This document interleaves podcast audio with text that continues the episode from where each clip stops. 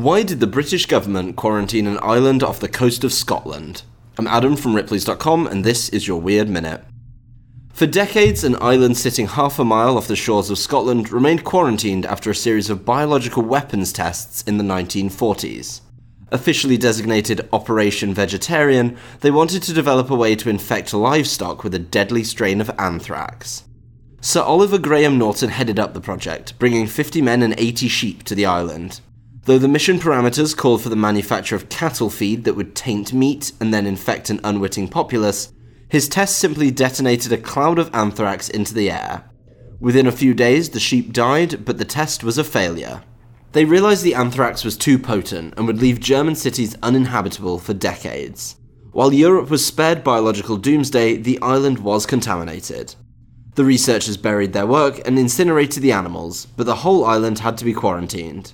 It wasn't until the government dropped over three hundred tons of formaldehyde on the island that it was officially declared safe to inhabit again. For the details of Operation Vegetarian and Anthrax Island, head to Ripley's dot com, rate the Weird Minute if you haven't already, and tune in tomorrow for another Minute of Odd.